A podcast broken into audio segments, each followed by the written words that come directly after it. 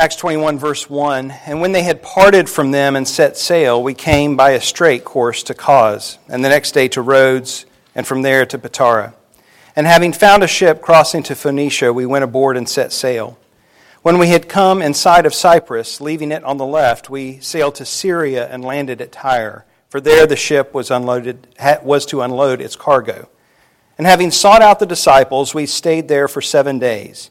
And through the Spirit, they were telling Paul not to go on to Jerusalem. When our days there were ended, we departed and went on our journey, and there all with wives and children accompanied us. We were outside the city. And kneeling down on the beach, we prayed and said farewell to one another. Then we went on board the ship, and they returned home. When we had finished the voyage from Tyre, we arrived at Ptolemais, and we were greeted by the brothers and stayed with them for one day. On the next day, we departed and came to Caesarea, and we entered the house of Philip the evangelist, who was one of the seven, and stayed with him. He had four unmarried daughters who prophesied. While we were staying for many days, a prophet named Agabus came down from Judea. And coming to us, he took Paul's belt and bound his own feet and hands and said, Thus says the Holy Spirit, this is how the Jews at Jerusalem will bind the man who owns this belt and deliver him into the hands of the Gentiles. When he heard this, when we heard this, rather, we and the people there urged him not to go up to Jerusalem. Then Paul answered, What are you doing, weeping and breaking my heart? For I'm not, I am ready not only to be imprisoned, but even to die in Jerusalem for the name of the Lord Jesus. And since he would not be persuaded, we ceased and said, Let the will of the Lord be done. After these days, we got ready and went up to Jerusalem, and some of the disciples from Caesarea went with us, bringing us to the house of Mnason of Cyprus, an early disciple with whom we should lodge.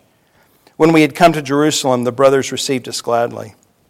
On the following day, Paul went in with us to James, and all the elders were present.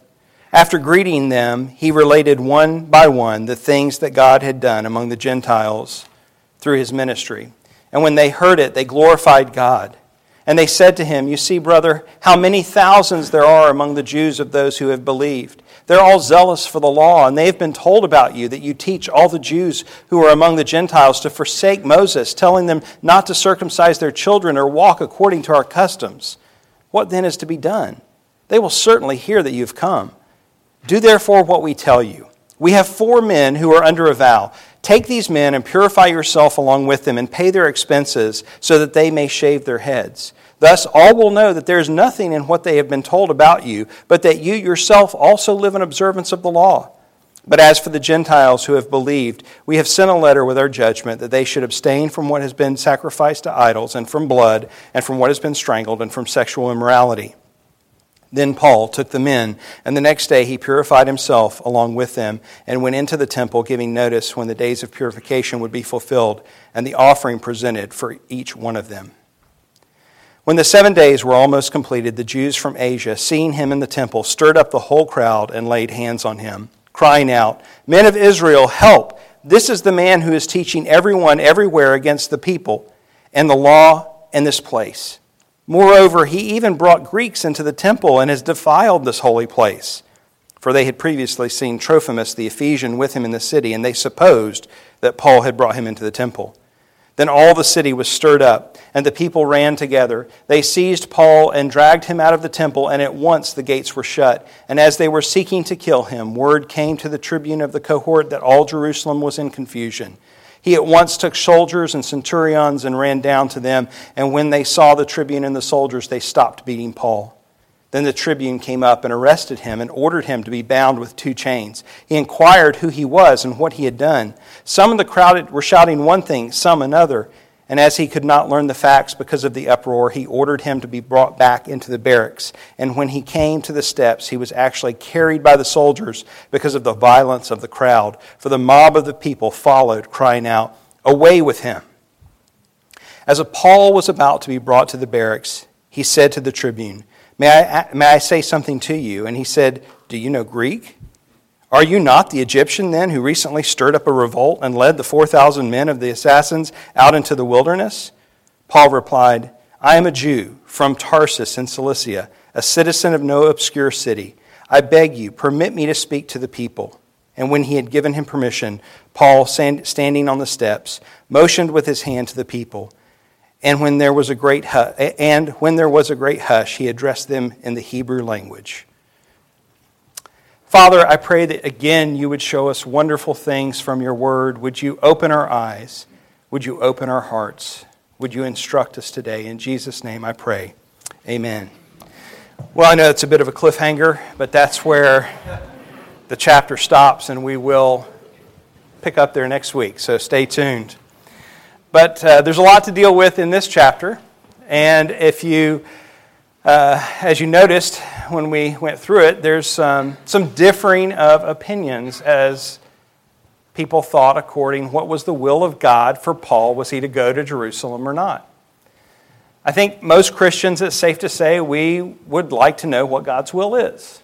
There are books written on knowing God's will. There are conferences. There are uh, endless sermons, I would guess, on how to know God's will.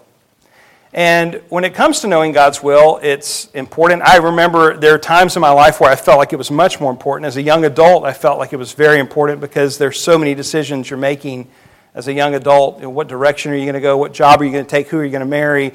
Are you going to marry? Where are you going to go to school? Are you know all of these questions? What is God's will for my life? And I think at that time, I thought about things a lot more linearly in terms of if a was God's will, then B was wrong, and vice versa. But there's much more to God's will than simply knowing the direction in which to go, although I think that that's what we're most concerned with. The scripture has a lot to say about what God's will is for us. Last week, in preparation for the Lord's Supper, we read the Ten Commandments. And I can say to you today unequivocally that that is God's will for you. That we are not to lie or to cheat or to steal, that we are to worship God alone and to honor His name.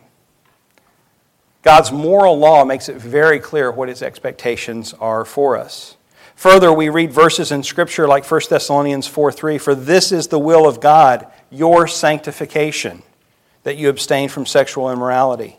Or 1 Thessalonians 5 8 Give thanks in all circumstances, for this is the will of God in Christ Jesus for you. I can say to you today that it is God's will for your sanctification, for your growth in Christ. I can say that it is God's will that you give thanks in all circumstances. And as I say that, I am saying that back to myself because I realize it's much easier to say that than to do it, especially when life is not going the way that you want. Really, Lord? Give thanks in all circumstances? Understanding what pleases God in terms of His moral law, His expectation for us, is very clear. There's really no argument about knowing God's will for us in that regard. But I think what most of us wrestle with and are concerned about is, again, the questions of which way to go, what car to buy, what house to buy, what job to take. Those are the questions that we wrestle with. And God has given us quite, quite, a, quite a bit about wisdom in Scripture. And I think he uses the wisdom of other believers instructing us in our lives. But what we see in this passage in Acts is not everybody always agrees. They certainly didn't about whether Paul should go to Jerusalem or not. And so, what do we do when we sense conflicting direction or other believers give us conflicting advice? How do we determine God's will? Well, in the first section that we look at here, these first 16 verses, there are three cautions that are given to Paul or about Paul uh, concerning going to Jerusalem. He's already on the journey, he's already heading in this direction. We've seen this in the previous chapters that he was determined to go there. And it's hard not to miss the parallel that exists between Paul's journey to Jerusalem and the journey that Jesus made to Jerusalem. There were similar plots by the Jews. There was the handing over to the Gentiles in both cases. There were similar predictions of harm. And even with those predictions, there was a similar determination in the face of those predictions. And there was a holy commitment to the will of the Father. Jesus would pray the night before his crucifixion Let this cup pass from me, yet not my will, but your will be done. Upon reaching the region of Syria, Paul and his companions arrive in the city of Tyre, and they go there and they find the other believers and they stay for a week and they connect with them. And it was during this week, Luke writes, Luke is with them still. You notice he's still using the we language, so Luke is here with them during this time. He says, through the Spirit in verse 4, they were telling Paul not to go to Jerusalem. Through the Spirit, they were telling him not to go to Jerusalem. And in this, we see the beginning of this conflict. The believers were warning him, don't go. And yet, we've already seen that Paul, in the Spirit, was determined to go. In Acts 19, if you remember a few weeks ago, verse 21 Now, after these events, Paul resolved in the Spirit to pass through Macedonia and Achaia and to go to Jerusalem, saying, After I have been there, I must also go to Rome. And as we know, as we read in the text, Paul does make it to Jerusalem. The interesting thing is, it is this arriving in Jerusalem that begins the domino effect that takes him to Rome, not as a free man, but a man under arrest. In Acts 20, last week we read, And now behold, I'm going to Jerusalem, constrained by the Spirit, Paul says, not knowing what will happen to me there, except that the Holy Spirit testifies to me in every city that imprisonment and afflictions await me. Paul was not naive about what was going to happen. He didn't know all the details, but he certainly wasn't unaware. And even with this first caution by these other believers, we see that what is guiding Paul, though, is the will of God. The life of John Paton comes to mind. As I look at this passage, I couldn't help but think of this missionary who went to the New Hebrides, now called Vanuatu, the South Pacific Islands that were filled with cannibals. The interesting thing about John Paton is that his predecessors, who went before him, were killed and eaten by the cannibals. And John Paton went anyway. It's interesting, when he was warned by another believer, a man named Mr. Dixon, he said to Paton, The cannibals, you will be eaten by cannibals. And Paton responded, Mr. Dixon, you are advanced in years now and your own prospect is soon to be laid in the grave, there to be eaten by worms. I confess to you that if I can but live and die serving and honoring the Lord Jesus, it will make no difference to me whether I am eaten by cannibals or by worms. And in the great day, my resurrection body will rise as fair as yours in the likeness of our risen Redeemer. Wasn't necessarily the most gracious response, but it certainly took guts. Not only to say that, but to actually believe it. And much like the warnings of those at Tyre to Paul, it was dangerous. Paul went anyway. He sensed the call and he faced the danger. In verse 11, we see the second caution. We see that Paul went on next to Caesarea in verse 8. They connect, reconnect rather, with Philip the evangelist. You remember him from earlier on in, in Acts. And Agabus shows up. You remember him? He was the prophet that warned of the famine that would come to the region. Well, he comes down from Judea and reenacts, or uh, uh, not reenacts, but acts out rather, the prophecy that he's giving to Paul, much like we see uh, in the Old Testament prophets. In verse 11, and coming to us, he took Paul's belt and bound his own feet and hands and said, Thus says the Holy Spirit, This is how the Jews at Jerusalem will bind the man who owns this belt and deliver him into the hand of the Gentiles. Note that the prophecy was from the Holy Spirit. But the message was an order not, not to go. It was a message of what would happen when he would go. So Paul is not disobeying God but rather God in His mercy is telling Paul what he is about to face. Again, the life of another missionary comes to mind Jim Elliot and the four missionaries who went to Ecuador to reach the Auca people. They knew it was dangerous and they paid with their lives. They died at the hands of these people. And yet, Jim wrote these words in his journal, words we've all heard before. He is no fool who gives what he cannot keep to gain that which he cannot lose.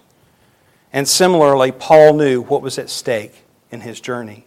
And he knew it wasn't worth holding on to his life or his health for the sake of Christ. And then the third caution comes following that. After Agabus gives the prediction, this time it comes not only from the people around him in Caesarea, but from Luke and from Paul's ministry colleagues. Are, these are his brothers who have traveled with him on all these missionary journeys, and now they're concerned and they're worried and they're saying to Paul, Don't go. In verse 12, when we heard this, we and the people then urged him not to go up to Jerusalem. They were concerned, and rightly so. But look at Paul's response in verse 13. What are you doing, weeping and breaking my heart? For I am ready not only to be imprisoned, but even to die in Jerusalem for the name of the Lord Jesus. Paul didn't know. He knew he was going to be bound. Agabus made that clear. But he didn't know what that would lead to, if he would live or die. And yet, he continued. And a third missionary comes to mind Elisabeth Elliot, the wife of Jim, who, following his death and the death of the four others, went back to the same people to carry the message of the gospel. She went back to the people who killed her husband to take the message of Christ. For the name of the Lord Jesus, she was willing to go back to face danger and even die. And God used her, like He used John Paton, and many came to saving faith. In the life of Paul, and with each of these examples we considered, the personal preferences of these individuals were not what drove them to do these things. This wasn't about what they wanted. And so when it comes to determining God's will for our lives, it's not about our preferences, but rather their motivation was the name of the Lord Jesus Christ. It was His name, it was His glory that motivated them and empowered them to do difficult things. And so as we seek God's will in our own lives, yes, the wisdom of other believers is invaluable. The wisdom of God's word guides us but the glory of God is preeminent. That is what is to direct our steps. So, how do we discern this? Well, Paul would write in Romans 12 some helpful words Do not be conformed to this world, but be transformed by the renewal of your mind, that by testing you may discern what is the will of God, what is good and acceptable and perfect. The renewal of the mind according to God's word. And this is because God's will is always in line with Scripture. If you sense a leading to do something that is contrary to Scripture, that is not the Holy Spirit. We are to know God's Word. We are to do more than know the, the information and have an understanding of the words, but we're to allow it to transform our hearts and our minds. And this requires not only reading it, but studying it, meditating on it, memorizing it, knowing it, letting it nourish our hearts and our minds. Let me say one more thing about the will of God. 1 John 2:17 states, "But whoever does the will of God abides forever." Whoever does the will of God abides forever. What was John saying? Well, he explains a few verses further down. And this is his commandment that we believe in the name of his Son, Jesus Christ, and love one another just as he has commanded us. God's will is that you believe in the name of his Son, Jesus Christ, and that you love one another. Believe in your heart, confess with your mouth, and you will be saved. But, Christian, don't miss the second part of the verse. What is God's will for you? To love one another. There's something to meditate on, there's something to let simmer around. Just like I can say, give thanks in all circumstances, it's an easy thing to say, it's a lot harder to do so is it love one another. Because it doesn't say love those who love you, or love those who are easy, or love those who you like, or have things in common with. But it says love one another without exceptions. Well, Paul is now in Jerusalem, and unsurprising, he goes up to the elders to give them a report. James is the head of the church, really. By de facto, the elders are there. And um, he goes up and gives them a report, and they're happy. They rejoice. They're glad to hear what has happened. When they heard it, they glorified God, verse 20 says. But then comes something surprising. They were worried for Paul, and again, rightly so. But their concern was over, you could call it a false accusation, or if we had more time to unpack it, we could really learn that what they were saying had some element of truth to it, but it was a clear misunderstanding of what Paul was teaching. Paul was not teaching that believers needed to be circumcised or walk according to our customs, as verse 21 said. But what's interesting is that instead of correcting the misunderstandings of these Jewish background believers, the leaders kind of dumped everything off on Paul and said, in, in essence, you need to fix this. And we've got a suggestion and an idea for a way for you to do it. To show that you keep our customs, we've got four guys here under a Nazarite vow, and at the end of this vow, they're supposed to go have their head shaved. So you're going to pay for that. You're going to take them. Everybody's going to see it because it all happens in the temple, and they're, they're going to know that you keep the customs. Well, Luke doesn't tell us what their motivation was, other than, in a sense, protecting Paul. And he doesn't tell us what Paul was thinking either in terms of why he followed this advice. I mean, certainly if it was an effort to add to the work of Christ, then both would have been wrong in doing this. But there's no evidence of this given, and we certainly have never seen Paul teach or instruct. If anything, it's the very opposite of everything that Paul ever taught and instructed. And so, rather, it seems to be an attempt to be at peace among all men and be all things to all men. This was what Paul was doing. He was a Jew, after all, and there was nothing problematic with him following the customs of his people. In terms of what he meant and what his heart motive was, we don't know. But look, it didn't matter. What were the people going to do? And this is, a, this, is a, this is a huge thing that we need to understand according to God's will. God's will was for, for Paul to go and to suffer and to be arrested. So even though he did follow the custom, that was, was the suggestion of the leaders of the church in Jerusalem. He was still arrested and beaten and charged. The efforts of James and the elders wouldn't have mattered. These Jews from Asia were probably ones from Ephesus. They recognized Trophimus, who was an Ephesian. Uh, remember, they were also stirring up problems. They were prone to riots. Remember the riot in Ephesus? Well, they did the same thing here in Jerusalem. And in verse 27, they laid hands on Paul and they accused him of teaching against the law and against the temple. And they also accused him of bringing a Gentile into, into the temple, which was an offense punishable by death. So the riot grew and they dragged uh, Paul out of the temple. The guards of the, temp- the, the temple immediately closed the doors. They wanted the Romans to deal with this and they wanted to keep all of them out. And so that's what had happened. They were seeking to kill Paul, verse 31 says. This wasn't just an angry mob, this was a murderous mob that wanted to snuff his life out. And so the Roman tribune sees the commotion, he takes Paul into custody, and seeing him first as the instigator and not as the victim, assumes he's this Egyptian guy that has come back from the wilderness who caused the riot. And much like the Ephesian riot, no one knew why they were rioting. You remember that? It happens again in verse 34 when they asked, What's the problem here? Some people said one thing and some people said another. So the tribune took Paul away to the barracks to sort things out as the crowd, crowd shouted, Away with him. And like I said, the story continues next week. But note this even though Paul's friends had the best of intentions to protect him, nothing could stop God's plan, his predetermined will. And Paul knew this knowing that walking into this danger could lead possibly to death. But Paul followed the way of his Savior, Jesus.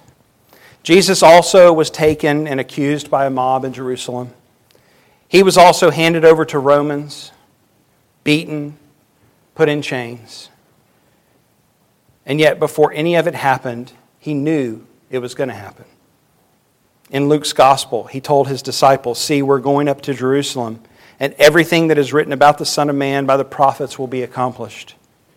For he will be delivered over to the Gentiles and will be mocked and shamefully treated and spit upon. And after flogging him, they will kill him. And on the third day, he will rise again. And Jesus went anyway. He went knowing he would die. He went knowing that he would do the will of the Father. And even at the end, he prayed, Father, if you are willing, remove this cup from me. Nevertheless, not my will, but yours be done. And this is the key to understanding God's will for our lives. That whatever comes our way, that we not only in all circumstances give thanks, but we receive everything as from the Lord, and we say, Lord, not my will, but your will be done. And we can pray this with joy and with thankfulness and with confidence because of what Jesus has done for us. We can submit to the Father's will no matter how difficult because Jesus submitted to the Father's will doing the most difficult thing possible. He shouldn't have died. He's the one man who ever lived who shouldn't have died. Romans 3 says the wages of sin is death, and yet Jesus never sinned. But he willingly walked to his death for you and for me. And this new covenant that was established by his blood has allowed the way for you and me to come in. And that's what we celebrate at this table today. This new covenant brought about the complete payment for our sin. No more sacrifice. Jesus paid it all. And this table points back to the death of Christ as he announced, It is finished. But this table also is for us today in that it nourishes us, it feeds us. God uses this to strengthen us tangible means, real means that we take and we put in our mouths, and we remember what Christ has done for us, is doing for us. And yet the table points forward as well in what he will do for us. Because a table much bigger than this one is coming a table of the marriage supper of the Lamb. For all those who are in Christ, we will one day come to this. Everything will be made right, sin will be no more, death will be killed and you and I will rejoice and proclaim, Hallelujah, for the Lord our God, the Almighty, reigns. Let us rejoice and exult and give him the glory, for the marriage of the Lamb has come. Let's pray. Father, we do indeed rejoice because of what Christ has done for us. And as we walk through this life and we, Lord, desire to know your will for our lives, thank you that we don't have to guess what your will is in terms of your moral expectation for us. But as we make decisions, Lord, I pray that our minds would be transformed by your word, that we would be able to determine your good and acceptable will. And I pray, Lord, that we would walk with an attitude of not my will, but yours be done. That we would submit to your good hand at work in our lives and trust you, giving thanks in all circumstances, knowing that this is your will for us. And Lord, as hard as these things are to put into practice at times, may this table today remind and refresh us that your will for us is good because you are good. It is who you are. And your character doesn't change. You're immutable. You're the same yesterday, today, and forever. And you are indeed working out all things together for good for your glory, for our good. May this table remind and refresh us of that today. Would you do that work in our hearts? In Jesus' name I pray. Amen.